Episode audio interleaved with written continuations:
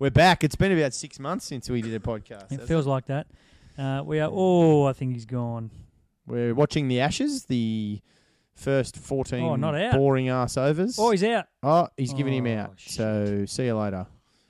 Oh, and look at the English in the sun for the first time in 12 months. I think that was a shot of twelve thousand Everyone's going to be right sunburnt after today. And you still live in England, so suck shit. Doesn't really Oh. matter if you win. Mm. I think that's the first sunny day they've had in, in two years. episode, oh, episode 28, so ignore that Work 27 experience call. boy Nuggets just reminded us. And uh, how are you, Nuggy? Yeah, going well. Thanks, boys. It's been a long time. It does. It's feel probably a good six months since I've been on. It Yeah. So, uh, yeah, welcome back, mate. And uh, we've also got another special guest here with us on the lounge today. Streety, who's, who you got on your yeah, side? we've got the our lounge? resident NBA expert and uh, fellow NBA Sports and Spit Sporting Tour attendee, Mitch Yeah. Ford. Thanks for having me, gents. Good to be back. And uh, so, Streety just referred to the very first Sports and Spit annual overseas tour. You boys are heading off to the United States in November in the new NBA season to catch a couple of games, I believe. That's right. So three months and counting from now. So three months to the day Mitch will be there. I'll be there in three months and two days. Mm. So uh, we don't know. Well, there's been a lot of movements in the NBA Yeah. off-season, boys. Why don't we start our discussion there then and talk about your who you're going to see in different cities when you travel around on the uh, NBA Sports and Spit tour? All right. So um, No, you're welcome. Great segue. Great segue. That's why I'm the talent. Now, uh, for those listening tonight or whenever you do happen to listen to this, we have a, a mobile recorder type device and two microphones and four Mm. people. Yep. So And no professionalism, so uh, it's going to be a little bit rough if you miss hearing s- what someone said. Then, uh, yeah, you're probably not going to be alone. and there's a bloke coming in the back called Travis Head. We're three for thirty-five. It, uh, just before we get, is it fair Uh, to so say? we talk about the Ashes. So let's talk about the Yeah, Ashes yeah, yeah. because honestly, we could cover it in a couple of minutes for all the care I have for it. so my question for you, Mac, is: No, Is the I series over?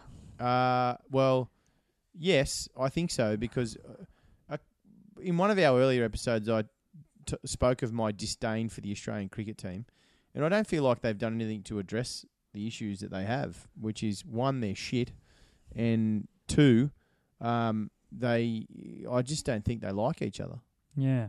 and the Australian public doesn't like them either. Yeah. Well, three for thirty-five with a bloke called Travis Head Mm. um, coming to the crease.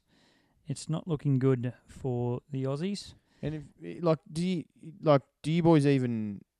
Do you, anyone, does anyone care about the Ashes? Nugget. no, no, died a long time ago, and um, I mean, this is probably the first Ashes I've watched in a long, long time. So. You mentioned here about numbers on uh, jerseys in the Ashes, and I was thought you were joking, but then they turned on the TV and there it is. But then I thought, why would they do that? But it's because no one knows who the players are, so you may as well go off a number and go, well, way to go, number nineteen. Yeah, I'm uh, definitely not cool with the numbers on the jerseys, and I must say that Is it a millennial thing? Like, is it so the millennials can identify who the players are?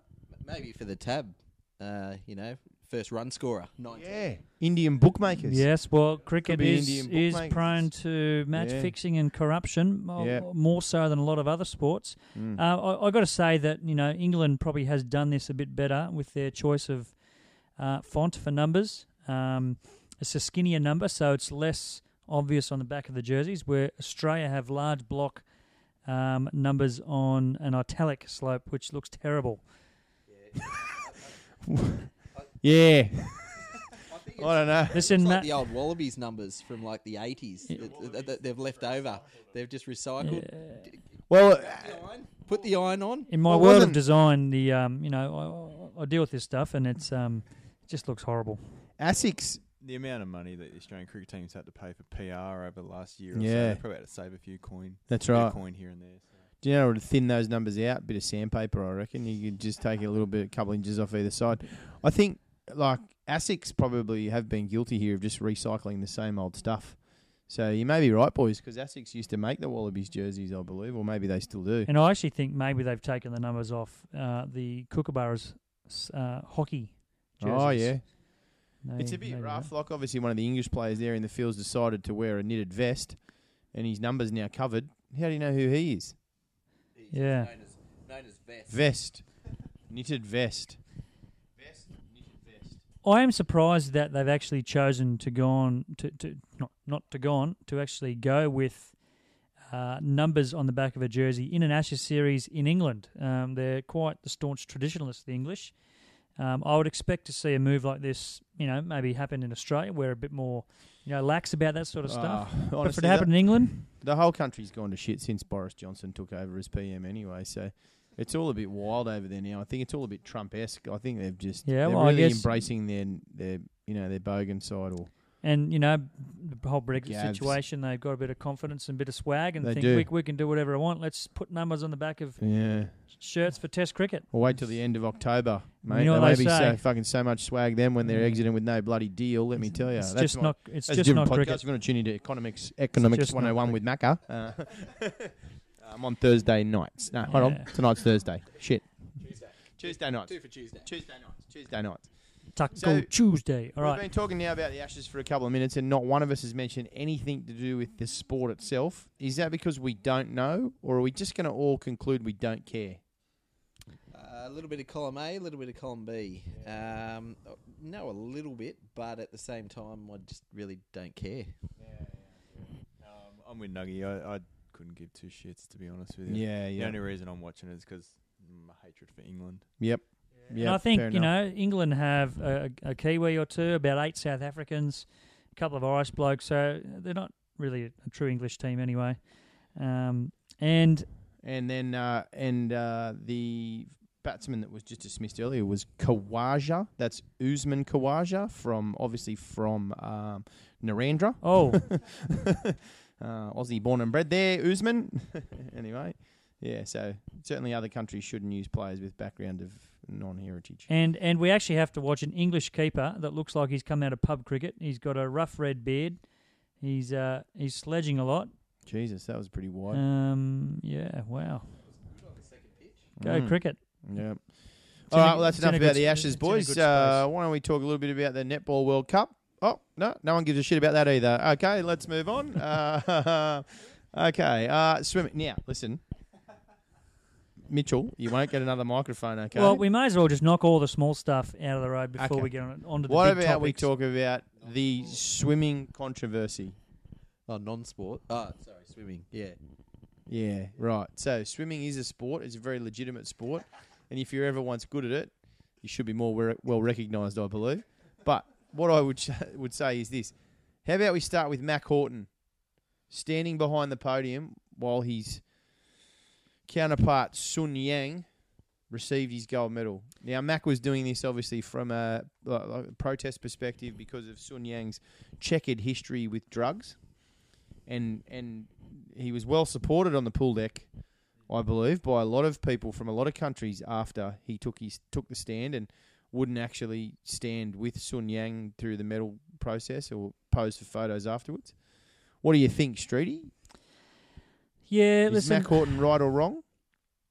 I think Mack Horton is well entitled to have his his opinions and his right to protest. Whether or not he does it on that on that stage, um, you know, is it a good look for Australian swimming? No, uh, no especially. Well, is it only not a good look because Shayna Jack then a week later it was announced that she Well, had tested yeah. positive I mean, before it, the meet. It, it de- definitely probably made, um, maybe not so much Mack Horton, but Australian swimming gave us a little bit less credibility. yeah. Um, and I, I think that uh, you know she got a four-year ban, which is uh, you have, usually these guys get two, Mm-hmm.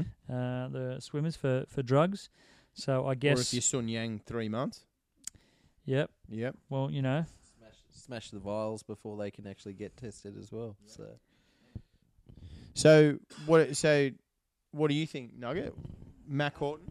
yeah, I I liked it uh, in that you had old mate having a go at him.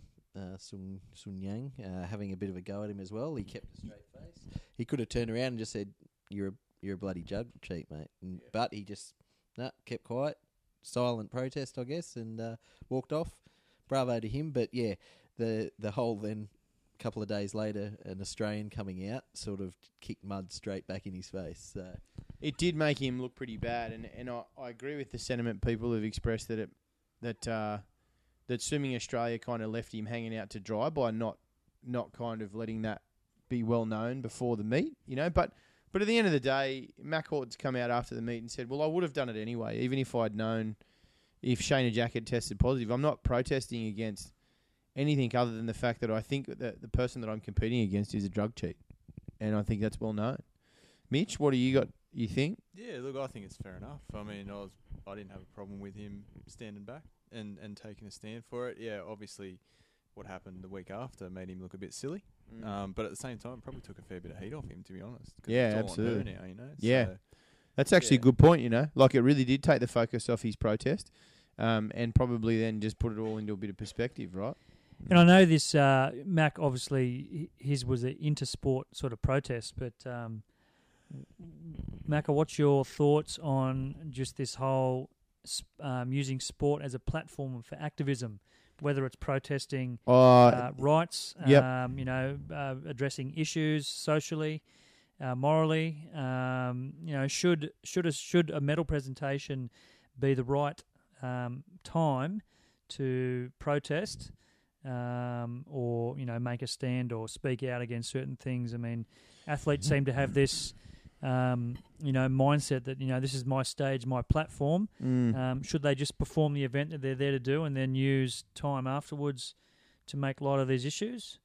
Um, It's a. Do you know what? That's a really good question, Streety, and a and a a difficult one to kind of say because you think about it and you think, well, like if I stay here, I know there'll be people listening that'll like if I say here, athletes should have an opinion and they can be more than an athlete. That's kind of the movement, right? Like I'm more than an athlete. I've got a brain and I've got a, an opinion on things. And then you bring it straight back to Israel Folau and you say, well, did Israel Folau use his position responsibly, right? Well, maybe Israel Folau, like if I say that every athlete should have an opportunity to say whatever they want to say and use that platform of sport to talk about whatever they believe it to be true, then I'm being a bit hypocritical because obviously I like you know because I disagree with what Israel Folau said. I don't feel like he should have used his his profile to do that, right? Um, but and and to promote hate. So, you know, it's I, I feel like it's a very thin line uh, between whether or not. So the Mack Horton situation, I believe that Mack that he absolutely should have used the platform that he used because he was protesting about s- an injustice that he believed was happening in the sport. Right. Um, I believe that athletes should absolutely have the right to comment in press conferences and express an opinion on an on a on a on a topic if they're asked. Yep. Um, and I think they can use their social media and all of those things to express those opinions, as long as they're not against the so any social media policy that your company that employs you has. Right? There's no difference between you and I in that situation. If my work, if your work nugget has a social media policy and you break it, then you get fired. Right? Um, so if you be an asshole, then you then you will get in trouble for that. But I Mhm. like the fact that an athlete these days would be more in more feel like they'd like to have an opinion. Uh, Jordan, Michael Jordan, who we all grew up admiring, was a bit of a robot in that situation. You never really felt like you got to know who he was as a person because he didn't speak out very much about things. do you think now, just a, a quick sidetrack, that uh, our Jordan's obviously revered um, amongst the basketball world and people sort of you know mid thirties and up. Yeah, Um, we didn't didn't have the exposure to social media growing up as what kids do now, and you know we see all these NBA players' lives on a daily basis. Yep. Um, but Jordan was, you know, behind closed doors, had a reputation as a bit of a douchebag at times. Yep. Um, you know, so I think maybe sometimes the less these guys say, the better. Oh, absolutely. I think for Jordan, it him not saying very much made him a hell of a lot of money because people then formed their like the marketing image that was projected of him was the was the image that people bought. Hmm. And then when it all started to unravel with his gambling addictions and his womanizing and the fact that then it turned out that he was just a bit of a competitive arsehole sometimes. Punching out teammates in Yeah, practices. like um, you know, but I think you probably have to have a little bit of that edge to get there. Look, I don't have a problem with athletes having opinions as long as they express them responsibly. Um, but what I would say is is that I feel like you shouldn't be using a medal ceremony to protest some type of social injustice in a way. But but I'd be argued around against that because of some of the you know some of the historical protests that have been used. Sports are sports are a reflection of society, mate. Like you know, so you know, if there's a problem in society and you want to call it out on the sporting field, then fuck it, do it. Well, I don't really have a great. But you have to, if you're going to do that, you have to be aware that, like Israel Folau, there there will be repercussions. And it's what you're up against as well. In that, I think it's perfect timing. In that you're you're up there. He kept silent. All his protest was to s- not stand on there, mm. basically showing him no respect. And you're looking at a convicted drug cheat. so, what a perfect platform to do it. If it w- if it wasn't that Sun Yang bloke and it was someone else, and he stood off, and then it'd be more so, why are you off the? And it sort of get the message gets lost. But I think that's was the perfect forum to do it, and the fact that look who's number one, old uh, Ben Johnson up there, uh, going nuts. Yeah, exactly. Old bug-eyed Ben before he ran his race, and he was like basically charging through the like the with anabolic steroids coming out of his needle armed. Oh, so, uh, yeah, you know what? You, you if you do use sport to express your opinion and all those type of things, you have to do it in a way, obviously that respects the wishes of, and the conditions of society, right? Like you can't be Israel Folau and you can't say, you know, these are the things I think and fuck you all without any consequences. So if you want to be more than an athlete, then you got to be prepared to take the consequences that come with it, right? So if you want to be a, a lightning rod for social issues or a preacher, then if people don't like that and they don't want to buy your product, then then you'll go poor. Yeah, exactly. I think um, you know often, and people can take a stand, and you know can backfire on them. We saw that with the New South Wales State of Origin team.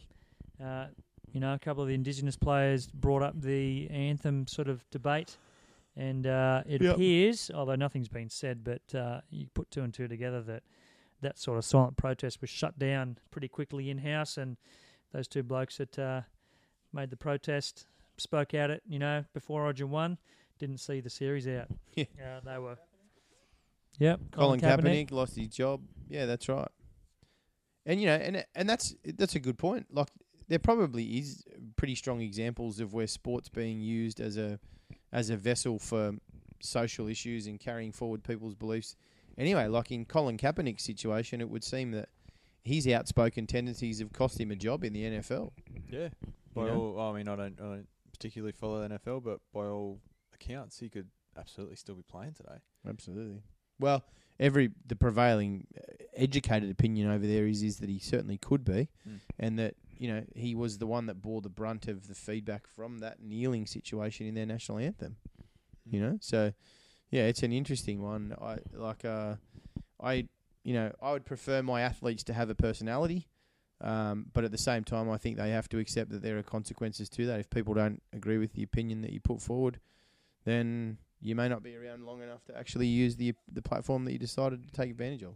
Yeah, absolutely. and I think that's sort of it's a bit of the problem as well, though, in that the people say we've we've lost all the characters in the sport because they're so worried of how they're perceived or how they might look, or they'll lose sponsorship or whatever that might look like. But the sad truth of the matter is, it's the world we live in today, and money drives it, and you're to act a certain way, and yeah, money Outrage culture money talks. takes its grips. Well, I like. There's a reason. You know, I I don't think people athletes can ignore the fact that, you know, they get paid like a cricketer here at the Ashes, right? Like David Warner would be on well above a million dollars a year with Cricket Australia, right? And so, with a million dollars comes a year being paid by someone, then there comes more responsibility, and like it's as simple as that. Like uh, Willie Mason used to go around at the height of his career and say, like, I wish the media would leave me alone. I just want to play footy. That's all I want to worry. I want to worry about. And and a lot of footy players would say that. Well, that's fine, Willie. Go and play country football, right? Like, go and play football where they pay you two hundred dollars a win and and twenty dollars and a beer a loss, right? If that's all you want, if you genuinely just want to play the game, then go and play it. Where give your paycheck back. That's what you're gonna have to do. So, yeah, look, I think um, I, I don't have a problem with it, Streety. What about you, mate? What do you think athletes should or shouldn't use sport as a platform for an opinion? I think they should pick and choose their moments. Mm. and uh, be smart about uh, their intent and probably be a bit more calcu- or some of them uh, be a bit more calculated with their delivery. Mm. Uh, and I think if they do that, then the message that they want to purvey will be um, better received in some some situations. Do you think Nick Kyrgios thinks about those things before he expresses his opinion? No, he doesn't don't. get too deep on topics, though, does he, old Nick? Like he doesn't. I'm not sure what know. to think about Nick, apart from he's a dick. Um, Do you think that? Because I don't mind the kid. Right? I, I, I, I, just Is he actually protesting though, or is it just a mentality? Like, what's? There's no real protest about what he's doing, he's just being a wanker. other than just going. You know what? I'm going to earn thirty grand just for showing up to this, so I'm going to underarm serve and then hit the nightclub. Do you know he's starting to Nick's? I wouldn't necessarily say he's starting to make sense to me. He's definitely not starting to make sense to me because I don't understand him, right? But what I would say is this: he's starting to form some consistent messaging in the stuff that he's saying, right? So that is is that most of the really good tennis players at the moment are probably stuck up assholes who, if you really knew them, you probably wouldn't like them, right? Like, um, so he's you know he's rallying against people like Novak Djokovic who you know, clearly you can see anyway. He's not the sort of bloke you'd want to invite for a beer. Like Novak does look like a dickhead. Yeah. Like- And I guess So, t- fed. tennis always has had a bit of an uppity rep- reputation, and I'm sure Nick Kyrgios is probably one of the most popular blokes on tour to go out on the source with, and especially yeah, amongst all the younger absolutely guys. would be. He's the uh, John Daly of the tour. I can't wait for Nick to start selling Nick's t-shirts out of the back of his car in car parks of Wimbledon. That'd be pretty cool. I, I think um, I just like Nick's also starting to form like he's starting to admit a little bit to mental health issues. So it may be that he's starting to become a little bit of an advocate for you know recognizing that maybe he might not be cl- quite balanced, um, which I think from yeah. I think given the erratic behaviour that we've seen, we probably all noticed that. But you know, if he, you know, if that's what he, if he gives shines a light on something like that, I think it's a good thing. Yeah. Yeah, absolutely. And a similar thing in basketball terms. If I don't know if you guys saw the whole Jeremy Lin thing the other day. Yeah, I noticed a bit of it. Yeah, that was like um, kind of gets you in two minds. Like he's copped a bit of slack over that. Like, you know, he's breaking down, saying, you know, it's, this is really hard on him, and no one wants to sign him, and this and that. But at the same time, people are saying, well, you've made seventy odd million dollars in your career, mate. Like, you know, you, How hard is it? Yeah, things Yeah. aren't that hard. But I think what people don't understand, and I think sometimes. I mean, I've done it. I know I've done it. Like, you look at people's salaries and how much they've earned, but you don't think about they're actual people. You know, like you know, it's more than just the dollars and cents and seeing them on a basketball court. Like, you know, there's there's a lot more to it, I guess. But yeah, I guess And- there's two sides. No, absolutely, and I think it's a circumstance where you want to continue to recognise that it just because you receive a big fat paycheck doesn't necessarily mean that you won't feel anxious or you won't be you, you, that you can't that you're not susceptible to those type of things. Because the big paycheck doesn't mean that everything goes away. Well, we, you know, case in point, we were just reading about Ben Cousins about five minutes before we started recording, and his uh, latest run-ins with the law and his legal dramas. And obviously, he hasn't found a hairdresser for a while. Like, you see his hair? Well, Mm. mean, all things at Looks eighties like are coming Caitlyn back. Jenner. All things eighties are coming back. So you know, fashion, your colours, um, the haircuts. Warwick Capper. These crazy dudes rocking these weird mullets are sort of, you know, Well, they're coming back. when Ben runs out for the bloody Warragamble Correctional Facility footy team, obviously only playing home games, um, I'd say he may regret having that long hair because Joe Root I having don't a think good rub. I don't think the umpires will be able to control that um that uh, that game. Joe Root's just talking to uh, his latest bowler, Moeen Ali. Now listen, I, I got to say, Root has got it all wrong here. If if they're going to put numbers on shirts, and he's got is 66. someone in the in the in the in the bloody um, the clothing department got the numbers mixed up? He really should be Root number sixty nine. Do you reckon he's just taking the piss by going pretty close to it, but not quite there? All right, 68. he's a full redhead. Yeah. Root, but can like.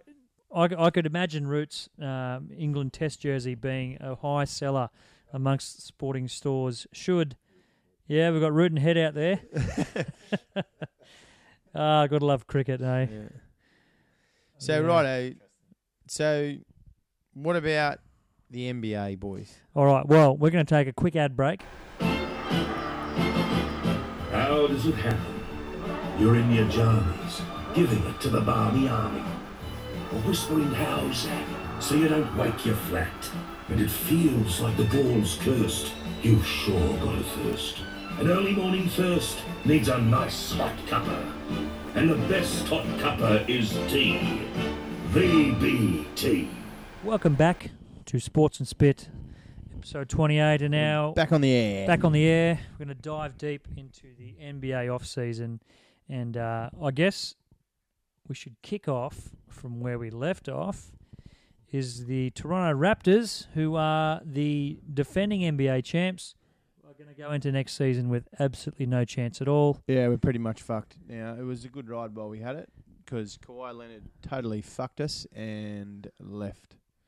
What would you, um, if this was a relationship, a real life relationship, Yep. um, with a hot bird, Mm-hmm. um, how would you describe the ride with Kawhi? Oh, uh, worth it. Um, so yeah, like uh, you know, I mean, no one's going to turn him down, even if you kept him for a year, right? Like, even if you know your missus is slumming it with you, well, you're still going to root her, right? Like, I mean, so if she offers, so in the end, like, I'm pretty happy that Kawhi came to Toronto and he was a rental for a year and he never really wanted to be there but but he put in enough effort to make me feel like that you know that he wanted me around Yeah, so I guess what pe- I guess what people need to realise that he burned his bridges with his with the Spurs, mm. and yeah that relationship was screwed and the Spurs' revenge was like, well, you know what, we're going to trade you Hmm. out of the country. Yep. But then it backfired on the Spurs because that's right the Raptors actually won the championship. Yep. And they're just like, oh. And now he's left, and you know, like he's come out to where he originally wanted to be in Los Yeah. Angeles. That's where he I- wanted to be first. And uh, making things worse for the Spurs, we're stuck with DeMar DeRozan. But um, yeah, like um, DeMar will help you but he won't win you a title Well, that was my next point. Like mm. it was totally worth it for the Raptors. I mean, Yeah. they weren't winning anything Nope. with DeRozan and Nope. Lowry, and that's right they've got a ring. Yep. You know, happy Exactly. days. Yep. Mate, I'm still sitting back on the pillow smoking a cigarette, mate, after enjoying the bloody the night with with um Kawhi. So, you know, like I'm laughing, really. It's, it's it's almost like um, you know the hot bird comes back to summer, uh, co- co- comes back to the small country town that you've just moved into for the Mm. summer, yep. and then she's like, "Well, you only guy here. I guess you'll be my summer fling." Yep. And um, you know, turns a boy into a man, and, Oh, and then and then leaves. ring a ding ding. Let's go. Like oh, Pretty well, much. Yeah. Ring, ring, ring, On the subject of Jeremy Lin, I mean, I know he's been doing his bitching and, and whinging that no one wants to sign him, but the Wait, hold on a dude, sec. When were we on Jeremy Lin? I thought anyway. It doesn't matter. well, we were we were just talking about him. Yeah, Oh, he, yeah. He's, he's won himself a ring, Linsanity Yeah. to an NBA championship. So Yep. he- his ride hasn't been all that bad, and I'm sure the NBL would take him. Ivy, Ivy, Ivy League whinger. That's what it is. You look at him, and woe is me. I've won a championship. He had his month in the sun with Linsanity. Now, when Carmelo went back there, yeah, that sort of shone the, took the light straight off him. But realistically, you got other blokes. Well, don't have a ring. Um, I thought he was being a bit harsh on himself in that I've got a championship ring here that I didn't deserve. He played some numbers in it. He played a And minute. so- uh, exactly. You're on the court, aren't you? So, um, I bet you. I'm not sure that he didn't deserve it. I, I, I think that you probably don't have a right to party as hard as some of the other guys. but would you like? Would you? Would you hold back? Like if I said on. No way. It would be. I wouldn't care if I didn't get on the court. I've trained with those blokes all year. Yeah, I guess. I've, I've driven them to success. Right. It's actually me that's done this. Let's get on the Corona cans. That Mate, is I a- wouldn't care either. I'd be shit faced. That for is a fair weeks. point you make. I mean, as as fans, we only go by who's on the five guys or seven guys in the rotation at that time in those big games. But but you are right. They do, they do practice, and a lot of them are training fodder and have to guard. You know, their starting five and, and some of the key guys in that rotation. So. Yeah, I, I suppose whilst you're not you're not on the court a lot for the big moments, you definitely have contributed um, to the uh, to the overall success. I was just thinking. I can guarantee though, not one of those blokes in the Raptors would have been drinking Corona tins like Delly. No way. No, no one's drinking Corona tinnies. And it, What's, you know, what's, what's the Canadian equivalent? Oh, Molson, probably Molson Canadian, I think, or like there's a yeah, Molson there's tins. a yeah. what is it like a uh, Okanagan or something. There's a there's got some good beers in Canada. They're pretty good. Like um, Molson Canadian, I think, is kind of like well, that's probably not the that's not the Corona equivalent. That'd be a like maple syrup flavoured beer. No, I don't think so. We might have to try one, No. Mitchy. Kokanee or something. Oh, Poutine. Yeah, that's pretty good. Yeah. Like cheese, curd, and gravy. It's a little bit different than just chips and gravy. Do you know, I was just thinking about, talking about food, I was just thinking about Jeremy Lin, right? Jeremy Lin's career is a little bit like um, Chinese takeaway, you know? Like, you enjoy it amazingly while it's going on, but you know there's MSG in there and you're probably going to regret it at some point and lose interest. and that's kind of exactly what's happened, right? Yeah. Like, you go crazy over the spring rolls, right? And you just, and you, and you just go, mate, I'm going to smash this hu- these honey king prawns and all this sort of stuff. And then at the end of it, you just realise actually it You wasn't that order the full buffet at the you start of the yeah, meal. It wasn't that good in the first place, and in the end, you feel unfulfilled and still hungry. Hmm. Insanity. That's my definition of insanity. Anyway, I mean, so what I've like- done it's is not just like basically bloke's gonna- reduce. I've just brought racism totally back into that. I understand that. It's not like Linsanity is going to be short of options. He does have a Harvard degree. Yeah, he does. Yeah, exactly. Yeah, yeah.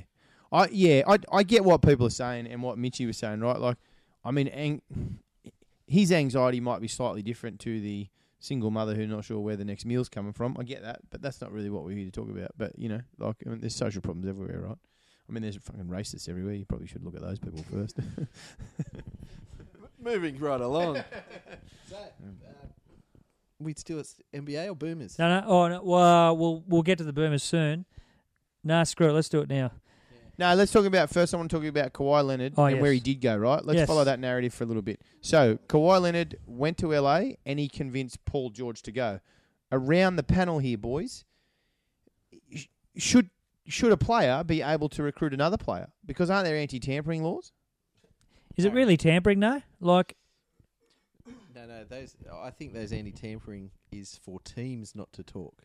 If you're going out with a buddy to Cabo, and all of a sudden you rock up on the same team, prove it. Which Yeah, it's See, hard to hard to prove, right? The thing Yeah. is, the Thunder, who ha- had at the time the rights to Paul George, didn't have to do anything. They had George under contract for another four years. yeah, So you know he, he may have gone. You know how many trade requests over the years uh, knocked back. Mm. You know, um, yeah. Probably the only ones that you ever hear about are the ones that get carried through on, really, isn't it? There's not. There's not too often where people go, "I made a trade request, then I've you know been here for the last five years, right?" Like in the end, they ship you. Out. Kobe Bryant in 2008 made a trade request to the Lakers for him to trade him. They almost had a deal done with the Chicago Bulls. And then he also threatened to leave him as a free agent to sign with the Clippers. Um, those never happened, but you know, so teams obviously have the rights to refuse that. Um, now, I actually think that um, the Thunder trading George was a precursor for them to justify trading Russell Westbrook away. You reckon they just wanted to get rid of Westbrook, so they were kind of happy to blow it all up? Yes. So in order in order to facilitate that, I think getting trading away George made it far easier to then uh, move Westbrook on. The Clippers weren't fucking around with what they gave Oklahoma City for him. That was a but- haul. But you see, they, they weren't just giving it up for Paul George because they don't get Kawhi if they don't get Paul George. Yeah, that's so right. in essence, they gave all that up. For and Kawhi and George, and you'd you'd probably do that, wouldn't you? and the Thunder were just in the right spot. Yeah, that's right. Yeah, But uh, in true Kawhi fashion, he, he doesn't do things uh, following the status quo. no, He's only really signed a two year contract plus a player option. So he's he's basically uh, the, the the Clippers have leveraged or, or Mm. mortgaged a, a pretty massive, um, you know, um, haul here on on maybe only two years. And if it doesn't go right for him in the two years, Mm. he may walk and go elsewhere. Yep, and they'll be the Clippers again. And it doesn't matter how much money Ballmer throws into a Steve Ballmer or whatever throws into a new arena, they'll still be the Clippers. But I, I got to say, the Clippers have been mired in this, you know, the basement of the NBA for, you know, I guess since their inception. Um, you know, from Buffalo to San Diego, now LA. Um, they've had a, a bit of a jerk of, a, of an owner for, for a long time who then was got bought out, a forced bu- buyout by the NBA. Uh, you had this Ballmer guy who was a co-founder of Microsoft, one of the world's richest men, um, buying, you know, overpaid massively, two billion for a team only worth five hundred million um, Imagine how much money you must have to pay two billion dollars for a sports team. in cash. Fuck me. Um, but yeah, now you know. I, I- I guess if if you're Kawhi, you know, why would you want to go there to a, an owner that has a vision and, and, and a belief and gets amped? And I mean, if anyone's seen plans for their new uh, arena that they want to build, it looks pretty spectacular. Pretty nice. Yeah.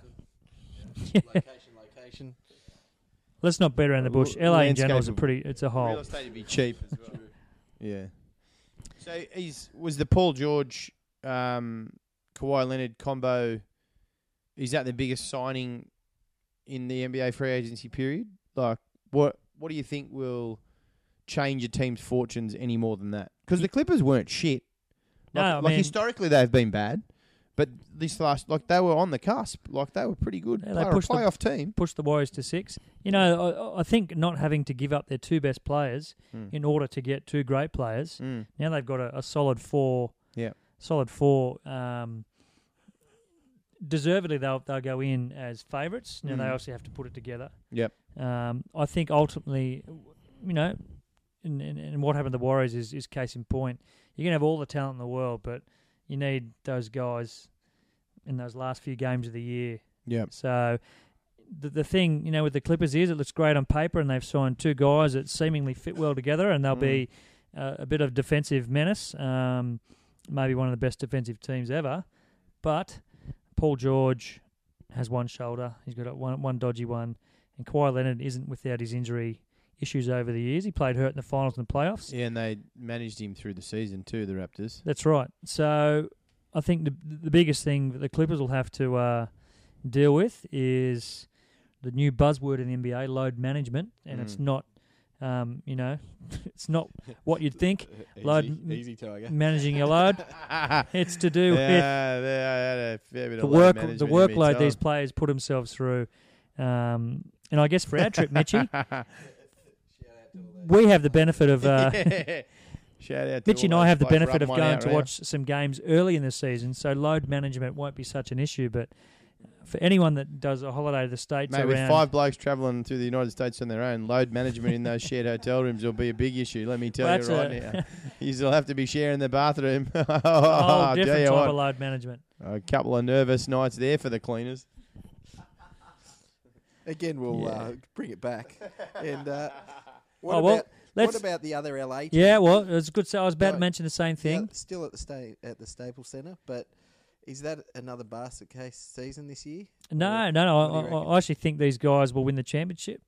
Um, I was uh, the, when when we when we did the uh, NBA Finals podcast at your place, Macca. You I might need said the Lakers will go into the season as favourites and they'll have Anthony Davis. You laughed at me. You laughed at me a few other things about the NBA we'll get to soon. um, but Davis made his way to the Lakers. Um, his agent made it happen. Um, now they don't have as deep a team um, as the Clippers, but I think their top end talent is uh, definitely better than the Clippers. Not by much, but definitely better. I my only regret is that long time listener Duffy's not here to share this conversation with us. Nah. but um, he has very strong opinions on, on LeBron. Um, I, I I think they'll be really good to be honest with you this year. Um, AD basically played half a year last year, Yeah, and so he's yeah, he did, didn't he? he's just yeah. rested up as they get. And last time he played properly, so to speak, he was one of the best players in the league Yeah, that's right. and he will be again. Um, likewise with LeBron, he's never had this much rest. Mm. He barely played from. Yeah, he's barely played this calendar year. Mm. Um, and yeah, apart from you know, shooting Space Jam, he hasn't really done much in the off season either. So he's Late night with the Looney Tunes. yeah ready to roll. Yeah, they do party pretty bad, Bugs and the boys. LeBron's most exciting uh, off season is every Tuesday where he does his Taco Tuesday Instagram posts. Yeah, that's getting really annoying. Actually, well, it's just not really because I don't. The the thing I find most annoying about his posts is when he just sits there and nods along to rap music. no, I don't get that. but you, you know what? You know, you know what annoys me even more when you got players that aren't even nowhere near him do the same thing, and it's like, mate, just, just get original. maybe they were the first to do it, and he copied them. Yeah, I don't know. Potentially. Mm, anyway, So, so we got the Lakers. They have they, well, what about this? So, let me ask you this question, Streety. What's the better pairing in the NBA now? What's the best pairing in the NBA? And let me give you a couple, right? okay. So, Kyrie and KD. Right? Well, yeah. Th- Is that a better combination than Paul George and um, and Kawhi Leonard? yes. Is that a better combination than LeBron James and Anthony Davis? no. Is it a better combination than Ben Simmons and Joel Embiid? Yeah. What Kyrie and KD Yeah. easily. Kyrie Yeah. and KD are the second best combo. And so, what's the best one? LeBron Kawhi- and AD. LeBron and AD. Yep. Jesus, I don't know about that. I don't know. I- not with not the way that Kyrie has played the last year. He just single handedly destroyed the Celtics because because he wanted it to be about him. Like that team was on the cusp of making the NBA finals, and then he just made them a basket case. They should have made the finals. I mean, they And you're talking about a similar team that he's gone to in Brooklyn with young guys. They're fairly influential, which is exactly what he had in, in in at the Celtics, and he got the shits because they weren't more experienced and didn't know what to do. Well, I think that's your role to teach them. I don't know if this will ever be reported on or it'll be danced around, but I think Boston's problems this last season were more to do with Gordon Hayward and the coach and less to do with Kyrie. And I think there was some division within that team. Um, and it may have to do with, you know, a lot of other things, not with basketball, but I think that affected What are you that. referring to? I don't understand. Oh, well, race. most definitely. So Kyrie had the shits because Gordon Hayward, the white guy, was the favourite of the white coach. Is that what you're saying? That that has something to do with it, yeah. Yeah, right. Yeah, Absolutely. Yeah. Uh, they, I okay. mean, the coach and Hayward have history. They were, you know, he was his college coach. yeah, yeah. Um, Hayward was nursed through that. And he had a pretty major injury. yeah. Um, he His leg was hanging off. the, the playing group felt that he um, shouldn't have received a lot of the minutes um, that he that he got, uh, and that caused some some problems. Um, it'll be an interesting book if it if it's ever written about that Celtic season. Um, put it that way. You might be onto something there. Um, you might find on YouTube or whatnot. Um, Marcus Smart was on the Jump, the show, just the other day, and he was pretty brutally honest. Actually, it was really good, and he, he kind of didn't, didn't mention names, but he kind of said that a few of the players within the group. He said team morale was rubbish. Um, he said a few of the players in the group. They'd always been the guys growing up through high school, college, whatnot, who had the ball. They're the guys with the ball and they were told that's not you, and they didn't take it well. Um, and yeah, so there was definitely issues there. Pretty common anal- like pretty common problem, isn't it? Right at that particular point in time. It's interesting. The coach um, came in and he was, you know, touted as a uh, almost a basketball savant, a bit of a genius, and you know, a, a great up and coming coach. And I think it's fair to say that he hasn't necessarily lived up to expectations. Um, and I, th- I think all right the year before taking that team to the Eastern Conference Finals, though. Like yeah, he did. But uh, you know, the, the roster construct was a lot different. There was, NBA basketball these days is all about ego and player management. Absolutely. Like that's in my opinion, right? So, so you can be, you, you definitely need to be an X, X and O's coach. But when when you see the size of an NBA coaching staff, right? If you're not a very good X, X's and O's coach, but you're a fantastic player or people manager, I think you're going to be a success. Because if you don't have somebody within that group that's behind you that can do the X's and O's stuff, well, you probably haven't hired correctly. You know Oh. what I mean? Like, like in the end, I feel like you can close that gap pretty easily. But closing a player manager gap, which might be what Brad Stevens is struggling with, mm, trying to actually manage the personalities. absolutely. Erik Spoelstra. I think you Mm. probably find there's there's probably maybe six to eight really really good X's and O's like quality coaches uh, in the league, uh, and there's a lot of ex players that coach. Um, a lot a lot of those coaches are respected by players because they've played. I think a lot of coaches run into their demise at the end of a tenure, um, especially if they haven't played, where they they they lose the respect of the playing group quicker if they haven't played or weren't a very good player. Um, but yeah, you're right. I, I think uh, the staff is so big now. The game is you know over, overanalyzed a lot. Um, and it's getting towards like NFL sort of analysis levels, Yeah, that's right. analytic a- analytics driven, Mm. um, and as a result, you know, um, almost robotic in some some fashions, and players struggle with that personality management side of things. So same as coaches. Yeah. Someone, I just, I don't know why, but when you were talking about that, what popped into my head was uh, uh, Jokic, the footage of Jokic that someone posted in our message. Oh, that was me. About where he was. Where the hell was he? He was dancing shirtless in a field somewhere. No, it was a nightclub in Europe somewhere, probably Yeah. in his, his native Serbia. Yeah. Reminded me of one of my our dear friends, Gilesy, dancing shirtless in European nightclubs, yeah. and he's about six five. Jokic is seven foot, so Yeah. you know So I saw that. And out, I was like, I- with his head like had to fold, his, like had to um, bend his head because he wouldn't fit in. yeah. I, I watched that clip and I was like, I've seen this before.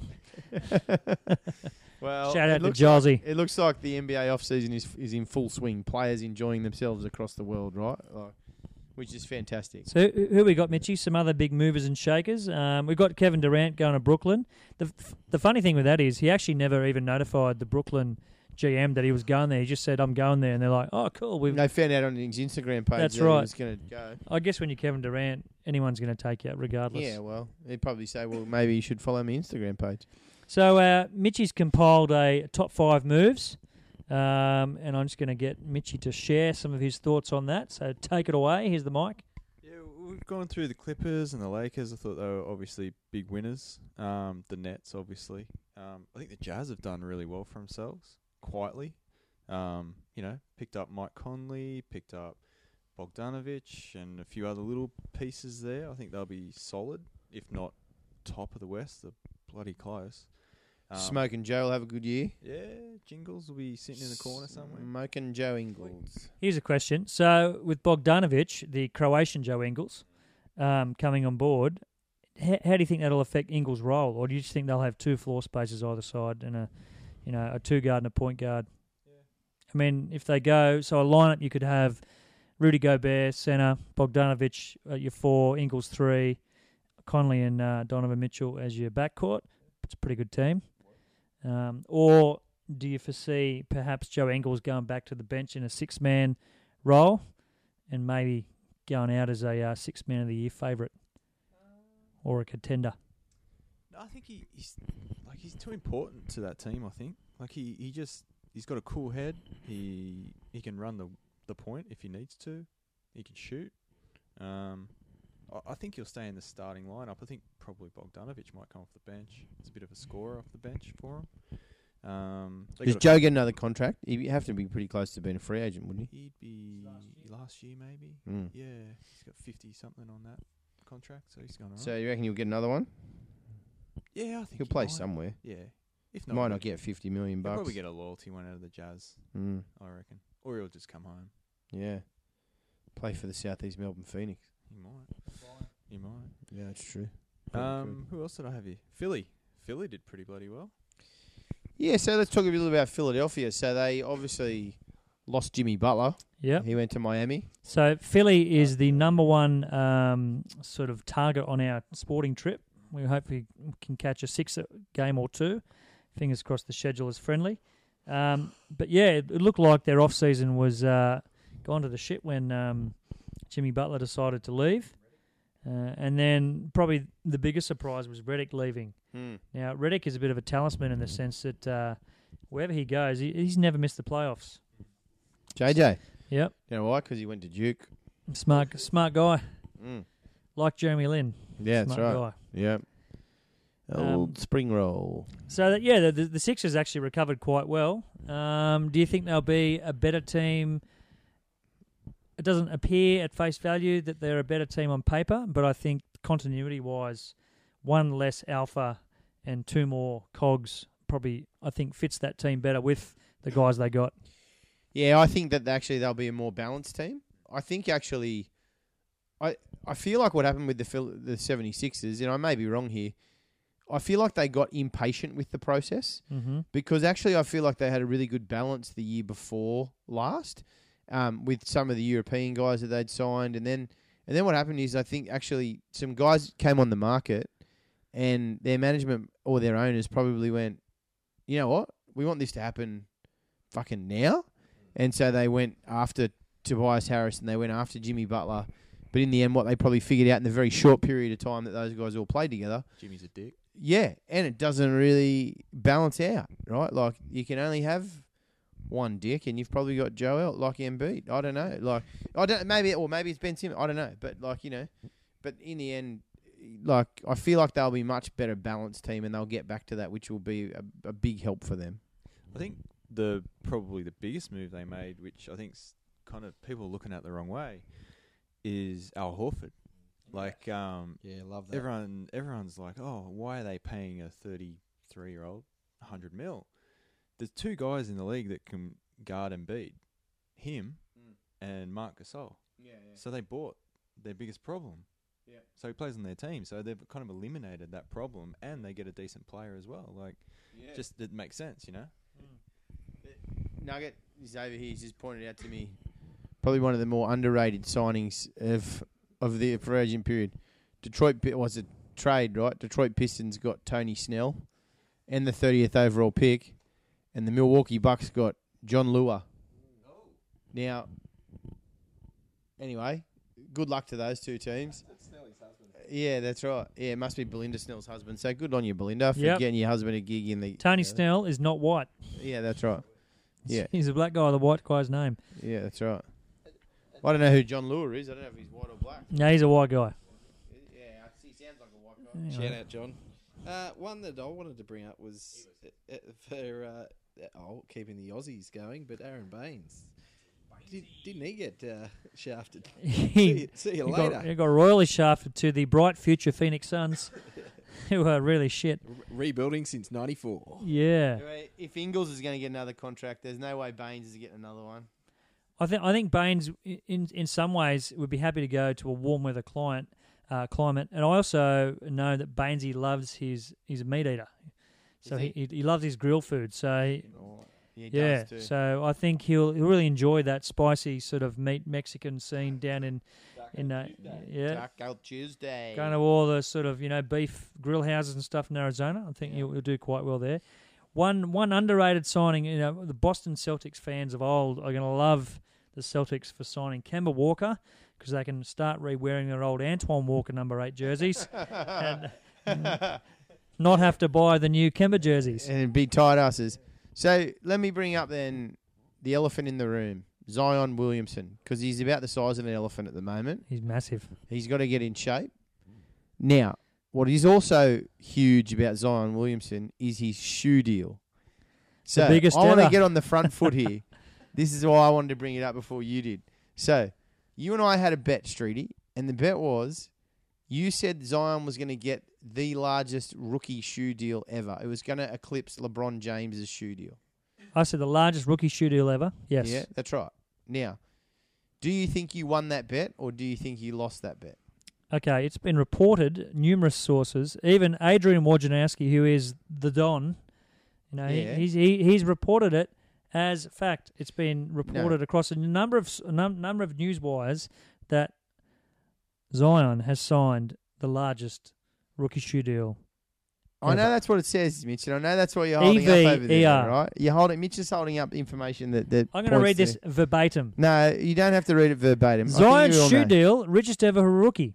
New Orleans Pelicans forward Zion Williamson's shoe deal with Jordan Brand is the largest ever for an NBA rookie in terms of annual pay, ESPN reported Wednesday. ESPN reported the deal, which Williamson announced Tuesday on social media. It's a five year deal. Yeah, but that doesn't mean that it's the largest. Like, so he gets the most per year. That's what it says, right? The largest annual per. Like, is, is that what it says? Let's say read that terminology again. It's the largest of NBA rookie in terms of annual per annual pay.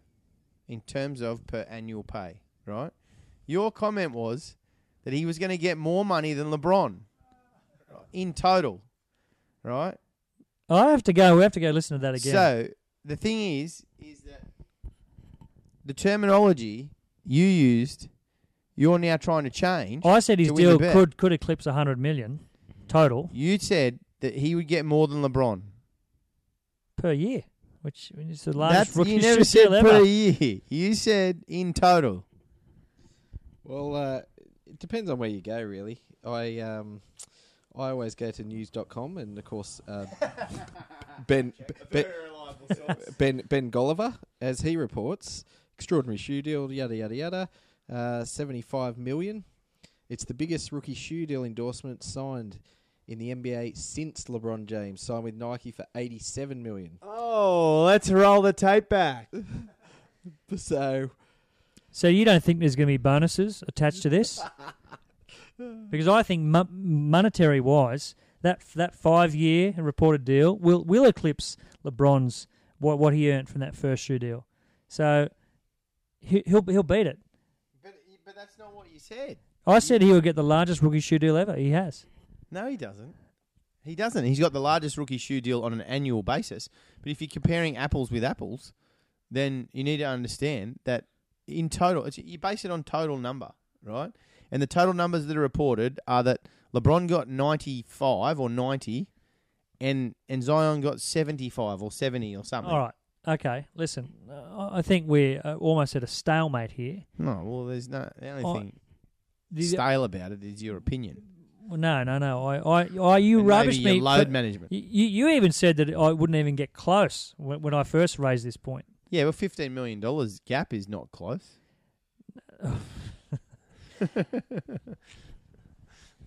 let's move on. Yeah, And, yeah. uh, yeah. Anyway, listen. We'll, we'll- we'll, we'll bring it The- back. and, and speaking of The uh, true value of the contract probably won't be known for five years, and I can bet you bottom dollar that there will be it'll be incentive laden, so there'll be a base number plus, you know, making playoffs, you know, selling, you know, hitting sales targets.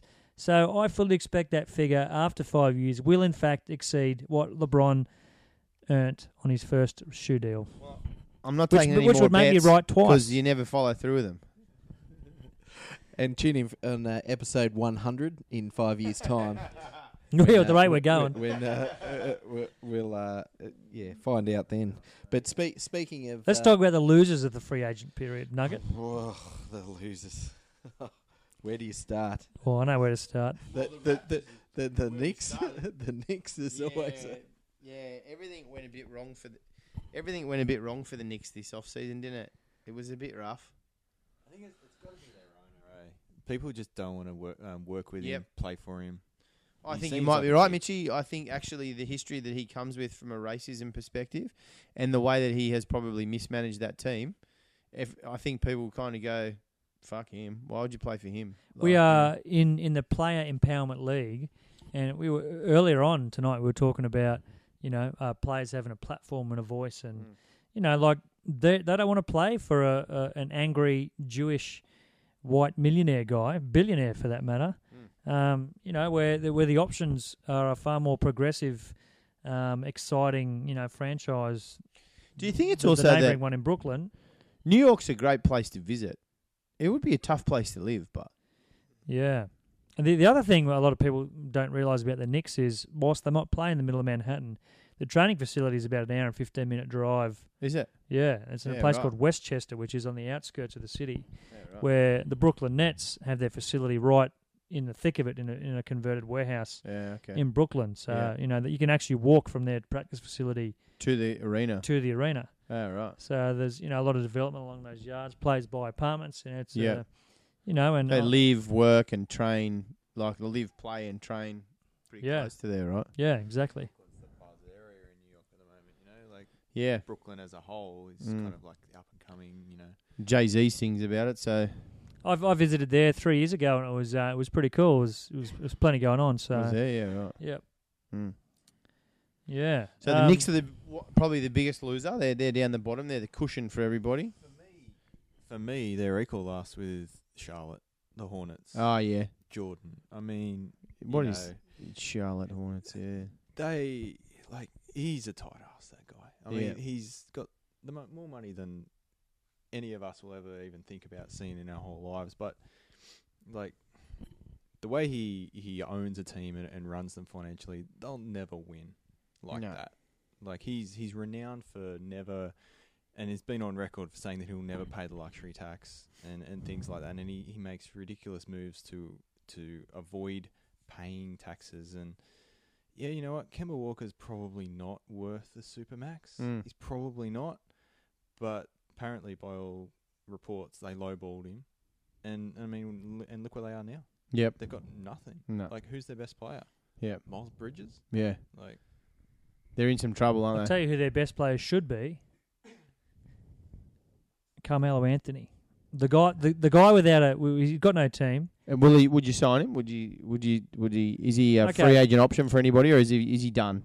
I, I don't think he's done yet. And and so, so my take on this is, you know, he came out the other day and you know his trainer came out and said he's better than sixty percent of the league, and, and maybe that's not the case. Um, can he certainly play at an NBA level? Absolutely. Um, Twenty nine of the thirty teams have one guy on their roster that you would probably go and watch. You know, Mm. but when the Hornets roll into town, you're like, this guy's got no one.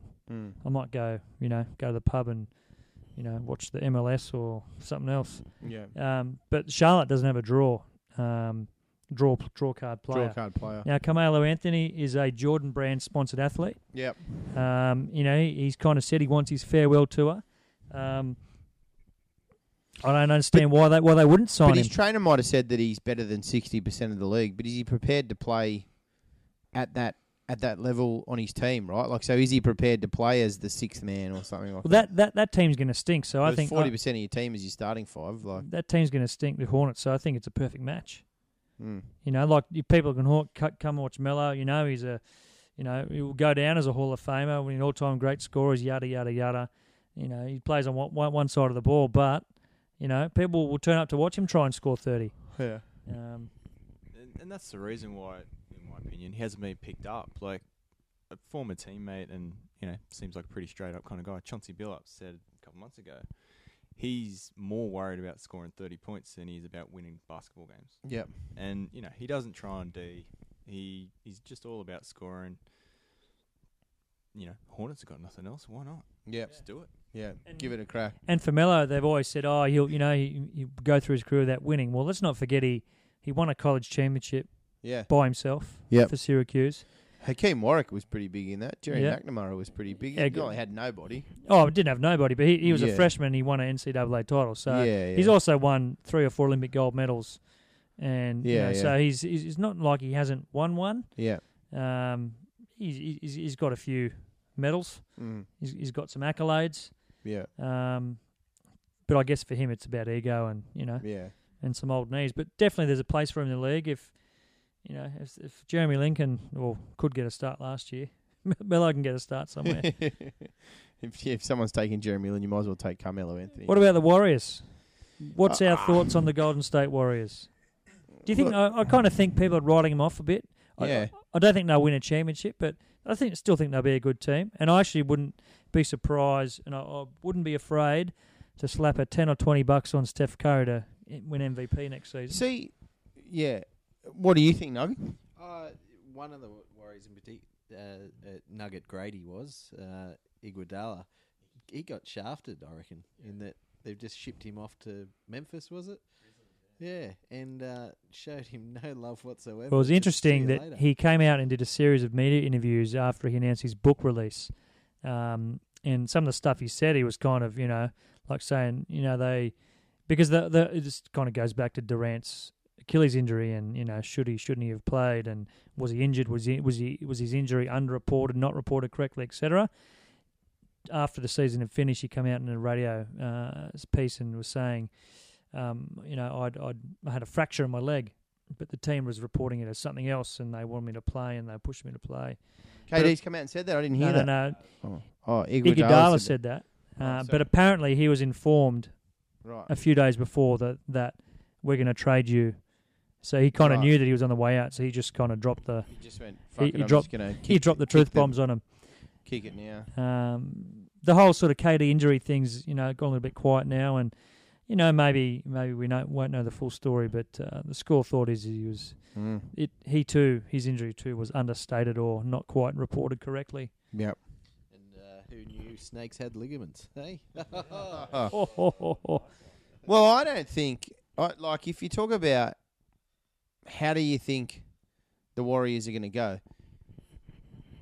I think they are actually being underestimated because the thing is, is that now, like, yeah, they've lost KD. I get that, and he was their best player, absolutely, without a without a shadow of a doubt. But they still have a pretty lethal pairing, if not a pretty lethal trio, in Thompson, Curry, and Green. Yeah, but but I like. I still feel like they'll be competitive, right? So next year they probably won't be. Let's right? not That's forget probably fair. That they they next they, year they probably won't be, but after that, I I can still see him being fairly competitive. they did get D'Angelo Russell, All Star, twenty three year old. Yep, true. Um, Yeah, he's come back. do they keep him past this year? I think he'll be there uh, definitely until Klay Thompson comes, and if that coincides with the trade deadline, I guess they'll have to see how he's playing and, and how Klay's recovery's gone. But And He- if you lose Green, isn't Green a free agent next year? So if Yeah. you lose Green, then D'Angelo Russell's a pretty decent. Not he's not Green as a player, but he's still another star. he, he's, tw- he's 22, 23. So, you I mean, the Warriors were smart in, in executing a sign and trade with Brooklyn as opposed to as, as opposed to losing KD for nothing. Yeah, um, because you know they knew that the Nets were going to sign Kyrie, so Angelo Mm. D'Angelo was going somewhere. So the, the, you know the, the Warriors, to their credit, were smart enough to to get involved and thought, well, you know, we'll, we'll get an asset back and they do a sign and trade. yeah, absolutely. So they've got that chip up their sleeve, which they can play, Yep. which they will. And I kind of think that he'll he'll work quite well with Steph Curry, both playing on the ball and then off the ball. Both are Mm. creators, both can pass. Um, so they'll probably lose a bit on the defensive side of the things. Yep. Um, but you know, I think the Warriors still are good enough to win forty-five to fifty games. Mm. Uh, be sort of you know in the a f- a five six seed in the West. Um, you know, and, and anything can happen come the playoffs. But yeah, Curry as a smoky for MVP. If he's paying sort of six bucks and up, he's he's worth a flutter. And oh, we spoke. Yay, yay. We spoke before. what the hell was that? Uh, we spoke before about the oh, ball dominant players and so on. And let's go down to Houston. Ooh. This is thi- this is the all-time. Rockets. The Rockets are the all-time science experiment. Let's go, Mitchy. What do you got? Just before you start, Mitchy, I'm just going to say the Rockets are like the Knicks, like from the '90s, like you know, just hapless. This off season, this Rockets off season has brought me so much joy, so much joy. Because your brother's a Rockets fan. Well, yeah, that's part of it. That's a big part of it. That you got the Texans. Yeah, San Antonio. yeah, the other Texans. Yeah. Um, I don't think that there is a fan base with such a hatred of a player than the Rockets with Russell Westbrook. because he took the MVP from Harden that Yeah. year, blah blah Yeah. blah blah blah, and they've always bagged him. They've always, you know, he's overrated. He stat stuffs, you know, all that kind of stuff, which is true. Yeah. Now they have him. It's amazing. That's the best. Yeah, got there just desserts. Yeah. right? yeah But you know, look, in all honesty, I, I don't know how it works. I honestly don't. I don't think it does work. I think they'll win a lot of games in the regular season. I think they'll win a lot, but I think in the playoffs they're just going to fall apart because they just, I just don't, I just don't see it working. I cannot see how those two players who are so ball dominant can can again share a, a court. I thought there was a reason why they split up when they used to play for Oklahoma City, right? Like because they. Yeah, but I still think that the players probably would have, you know, recognised there probably was no future in that. Yeah, I think eventually they that, that three. I mean, no one could have predicted Harden becoming what he became, Mm. and he certainly would have done that if he had stayed. And you know, the Thunder may have won a championship, but ultimately, you know, those three pieces eventually one one will always go, and we've seen that. Mm. Um, I think I think now the league is sort of going back to that two superstar, maybe a sub all star role player model.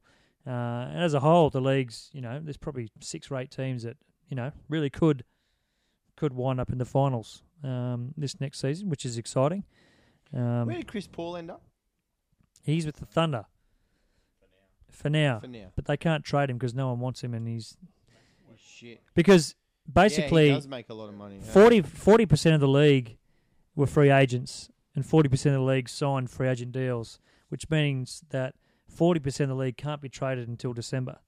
Mm. So for the Thunder that wants, you know, if they want to look to move Chris Paul on because he's got a horrendous contract, they're only really choosing from half the league. And so the offers that they're going to get now won't be anywhere near as good as, you know, offers later in the year. And, and we've seen, you know, from all the movement going on that um, all it takes is an injury to a rival team, you know, and then suddenly Chris Paul's stock rises and then a team might be willing to give up more come February or December than what they would now because they realise, hey, we could probably get this guy and he might be that one bit we need to get over the hump.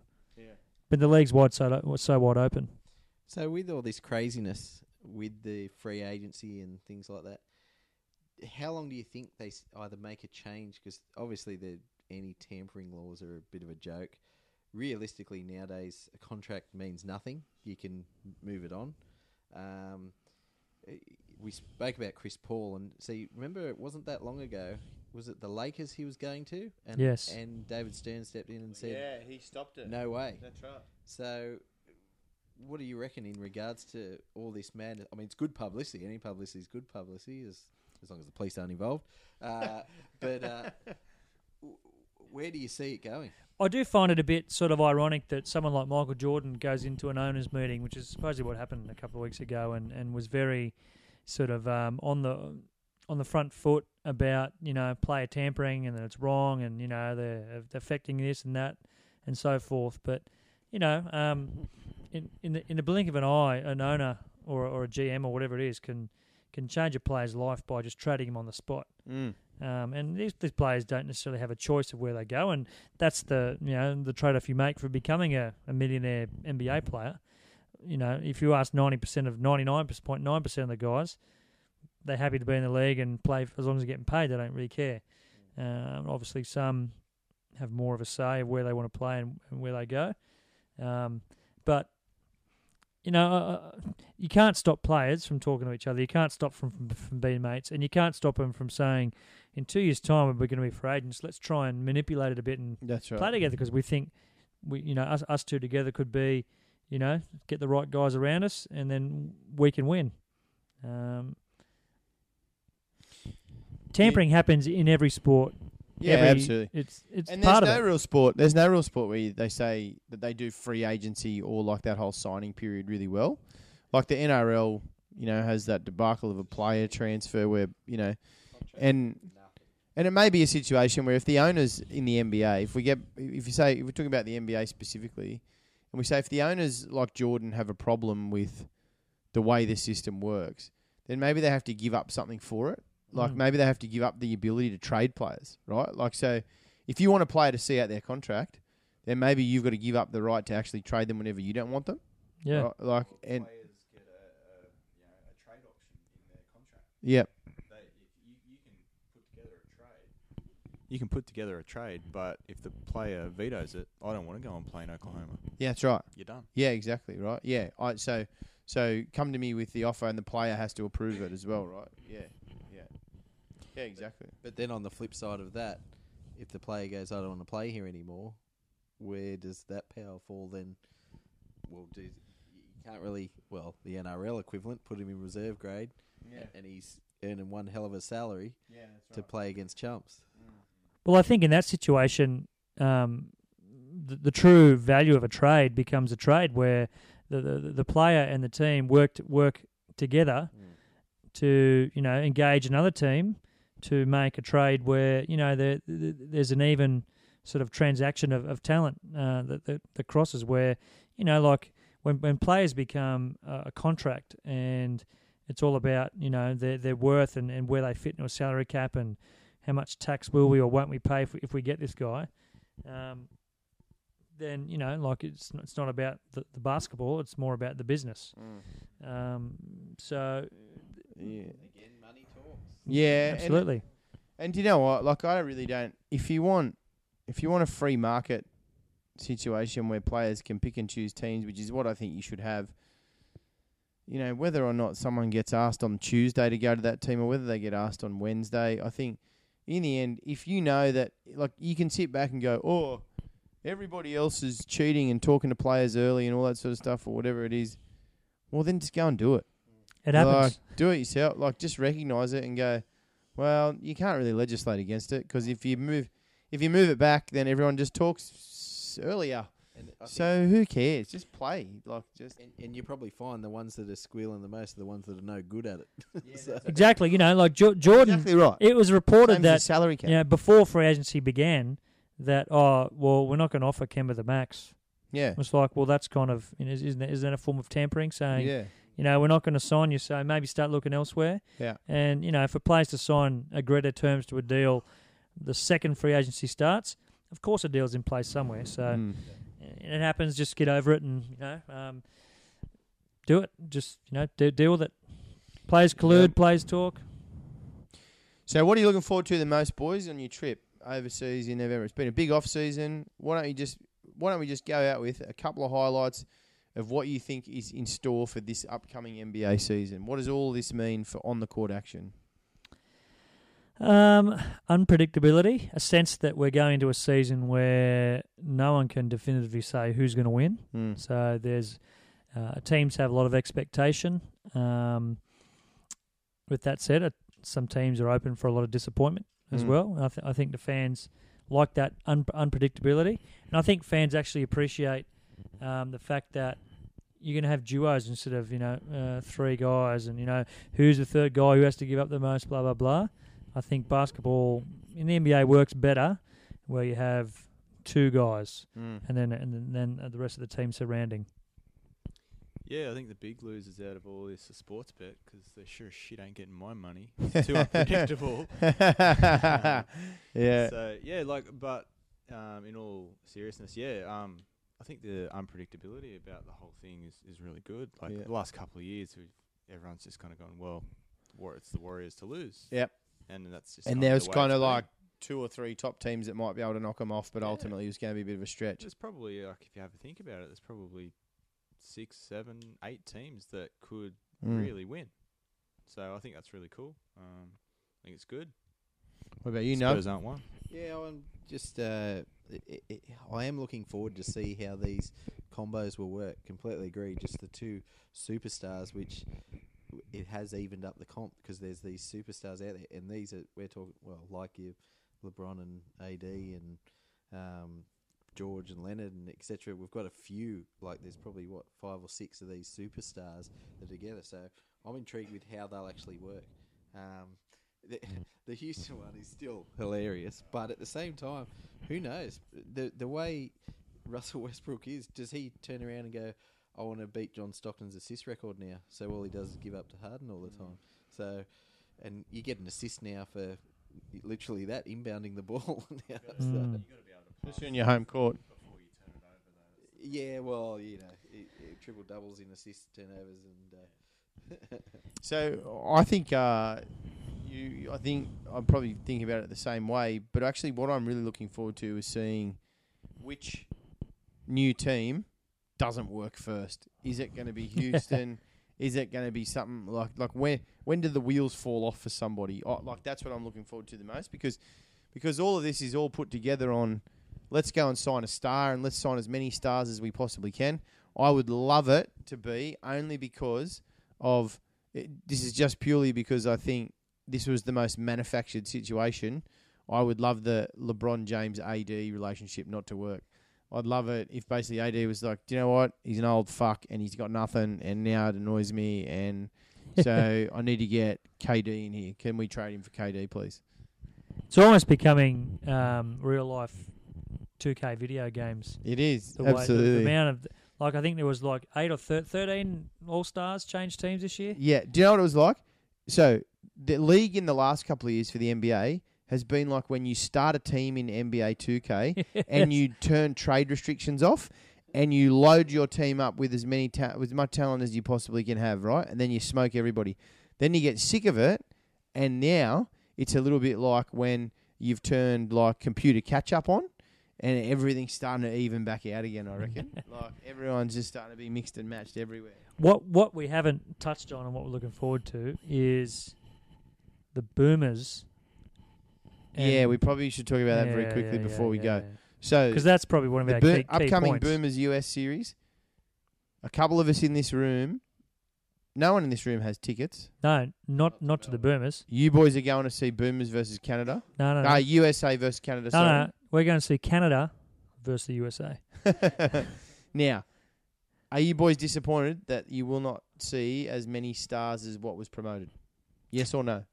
Personally, not really, because we'll be over there in November watching games. Yeah. So we'll get to see stars, and we'll be going to games where those guys should be there. Yep.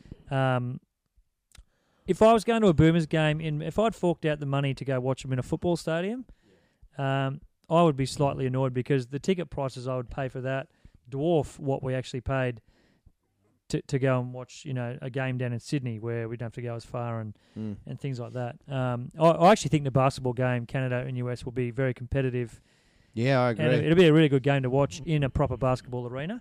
Um, so I'm, I'm looking forward to that. Um, I can't wait to watch the Boomers on TV, and I kind of think in a roundabout way, even though all these guys, the the, the top line players from the states aren't coming out, it probably prepares us for the World Championships a bit better, in the sense that, you know, Simmons not there, and we'll probably that'll be the main part of this this next bit we're going to touch on, but. Uh, I think f- for the Boomers, you know, getting a good hit out and a confidence boosting hit out, not losing by 49 points, um, is a good way to, to, to go into our pool games, uh, which we're going to start a few days after this USA game.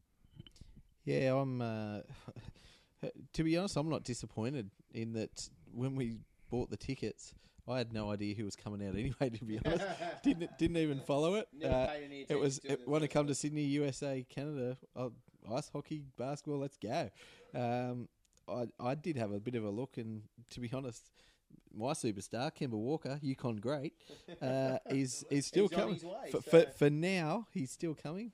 Um, and yeah, it's uh, it, you're right in saying if I'd if I'd forked out three hundred bucks plus flights plus plus plus to go to Melbourne. Well, I think 300 bucks and then some. Oh, that, well, we're talking nosebleeds for three hundred. Yeah. Um, yeah, probably be a bit peeved then because I obviously would have looked a bit more into who was coming, what precedent was set. Um, you touched on there on uh, Big Benny uh, d- dropping out uh, due to, let's face it, cash, uh, and also the. It's a. It's funny. I listened to a few podcasts, and the Americans don't absolutely give two shits about the World Cup. Um, no, exactly right. they do not care. Um, they've basically back their players for not one not coming to Australia, but two not playing in it because their view is it's a waste of time because you're playing this World Cup.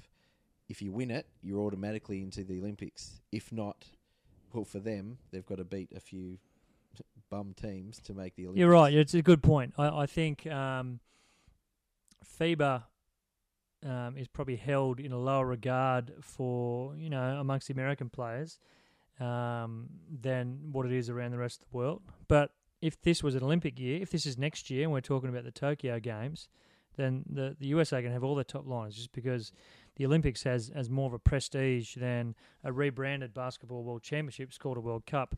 Um, you know, um, if you had the choice of, you know, if you're if you're if you're playing for the Boomers and you have a choice, you know, in- once in your career, you can win Olympic gold medal or you can win a basketball World Cup. What would you choose? Yeah, exactly, exactly, and no doubt. $170 million over five years. Well, of course. That like the Olympic or the World Cup medal would be great, but I'd choose cash every time. But I mean, if, if as a basketball player, what's more revered, Olympic gold medal or a basketball yeah, absolutely. Olympic gold medal would be because the World Cup for basketball hasn't yet been established the same way the World Cup for soccer has. That's right. And I think they, I think FIBA made an error in terms of putting them so close together. Like one year after the, each other means that the NBA players don't actually want to give uh, give up two off seasons in a row. You know, and there's no other Uh, league in they the just don't world want to do it. There's no other league in the world that, that plays 82 regular season games over six months, Mm. and uh, uh, the travel across country, you know, in a ge- geographically large country. Plus, you got to say a 25 to 30 game playoff. So, teams that, that, that go all the way, you know, if, if healthy guys end up playing 100 games a year, Well, the NHL does the same thing. and uh, Major League Baseball's 182 games a year. baseball's not a sport. yeah, that's true. After the uh, all-in, uh, The Brawl. Oh, it was a day great was pretty fight. good. It was a great fight. Anyway, that might have to do us for tonight, boys. I think. Uh, I think the either way, are the Boomers going to win a medal? Whatever happens in the lead-up game, I don't think they will. You don't think To so? be perfectly honest, uh, if, if we are going to win a medal, we need Ben Simmons in that in in, the, in that team. Mm. So we're, we're more likely to win a medal at the Olympics with Simo playing um, than what we are in a World Championship. I actually think that uh, I've got some money on a few teams in the field. I've, I've bet on France at twenty six bucks, Yep. and I got some money on Serbia as well. I think those two teams, um, or Serbia especially, um, should rightfully be the second favourite. Um, but I think France have a, a quietly uh, good roster. Um, Mm. So I wouldn't be surprised. You know, particularly you know, they're going to be playing against a weakened USA team, and the top French line players might be better than the majority of you know, um, you know, with the exception of sort of three or four guys, Mm. better than the, the majority of the US players. They're they're third, fourth, fifth stringers. I'm going to make a bold prediction here and say that the Boomers are going to win a medal at the World Cup.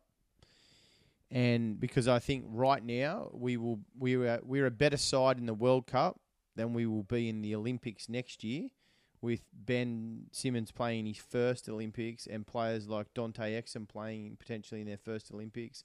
Um, I actually feel like the Boomers team of 2020 won't win a medal, but the Boomers team of 2024 will win an Olympic medal, and I think it will be gold. Whoa! All right, we're gonna we're gonna put this in the Sound Cloud archive somewhere. Macca Yep. with a big call. That's right. Yep, you heard it here first, boys. So quick, quickly, Macca, your take on the whole Simmons situation pulling out um, of the um, World Championships? Yeah. Uh, obviously, contract related. Uh, I don't think we can argue the fact that No, no. Philadelphia put forward a proposal saying, "Hey, we'll, we'll pay you now. We'll give you this deal, Mm. um, but the proviso is we want you to, you know, reward that good faith yep. by um, staying in the states and working on your jump shot, uh, which is, you know, from an employer's perspective, totally, totally reasonable. Yep. Um, I think for Ben to accept that is is reasonable as well. Um, if it was Olympic situation, it may, may be a bit different because I think he will play in the Olympics. Yep. Um, I also think it made an absolute no sense for him to come out and say I'll play in the exhibitions Mm. um, because that is counterproductive to what the Boomers want to do and, and their Yeah. aspirations, and particularly with your you know thoughts that they that they they can medal will will will, will medal. Mm. Um, so I think it's the, the smart heads, smarter heads have prevailed. Uh, it'd be obviously nice to see him play with the Boomers, but Mm.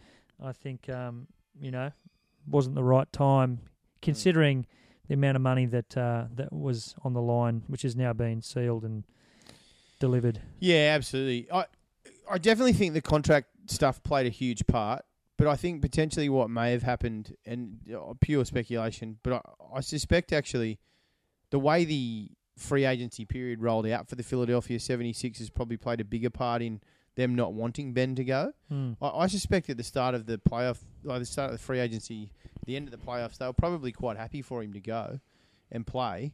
But then Kevin But- Durant leaves the Warriors. well, and and and everything else that transpired, right? Like Mm. Jimmy Butler leaves, they get Al Horford, right? The, they they probably realise they've got a pretty small window to make this whole thing work, Yeah, and and they probably need everybody coming in fresh. You know, it's a new team. They probably want the training camp to be slightly longer. You know, like we need a gel. We need to get everything sorted. He's playing, I believe, from social media. It looks like Ben's practicing a lot with someone like Tobias Harris. You know, they're trying to find a rhythm. They're trying to find a connection. And in the end, uh, like I feel like probably cooler head to prevail in terms of saying, well, if you definitely want to play in the Olympics, we don't want you playing this off season and next off season, right? So- exactly. Yeah, pick or choose, and, and uh, I guess also too, if you look at uh, look what Toronto did. You know, they they came out of kind of nowhere in, in an off season and got Kawhi Leonard. They they they won it. You know, they're not going to win it next year. He's gone. So teams look look at it now and go, you know what, we can do this. And for the Toronto fan base, they're happy with that. They're happy with that one championship, and Absolutely. ev- any team would be happy to win. I'm happy with it. I made you feel special. I think the real question um, in regards to that contract is, um, and it's only reports at this stage, but uh, in that contract, are they going to stop Dave Simmons from playing in the Masters games this year? yeah, well, who knows? Like, Uh, Rich, Rich Paul will probably have to have a say. Well, I ain't changing my game. I'm still pulling up from three. I'm I'm let, I'm, let, I'm letting them rip. yeah, look, we, we do have our annual Masters Games tournament coming up. We're a little bit excited. So anyway, Shoot a three and say, teach your son to do that, mate. Zing. go get it, Dave. Anyway, if he does, I hope his team turns up with Nike uniforms. So that's all I hope for. So. Anyway, thanks very much for joining us for episode 28 of Sports and Spit. We'll probably have to call it quits from there. It's about an hour and a half of your life. You Yeah. won't get back, but it'll be totally worth it. hopefully you'll be driving to Sydney. and You the radio will be stuck on play, so you don't skip us. So, Yep. all right, Good talk, boys. Thanks for your time, Mitch and Nugget. Nug. It's been a pleasure. Thanks, mate. Um, no doubt the World Cup starts in a couple of weeks, so Mm. there'll be some Boomers watch parties going on for sure, and maybe a live commentary just for the hell of it. Yep, let's go get some spring rolls and sit down and watch the championships unravel in China. Let's go, Australia. We're out. Goodbye. See ya. And uh, what are we now? Three for 85. The uh, Aussies are making a comeback, but yeah, series Yeah. still over. Yeah. Yep. See you later, China. See ya. Bye. Bye. Cricket sucks. See you, Sun Yang. Fucking idiot. Bye.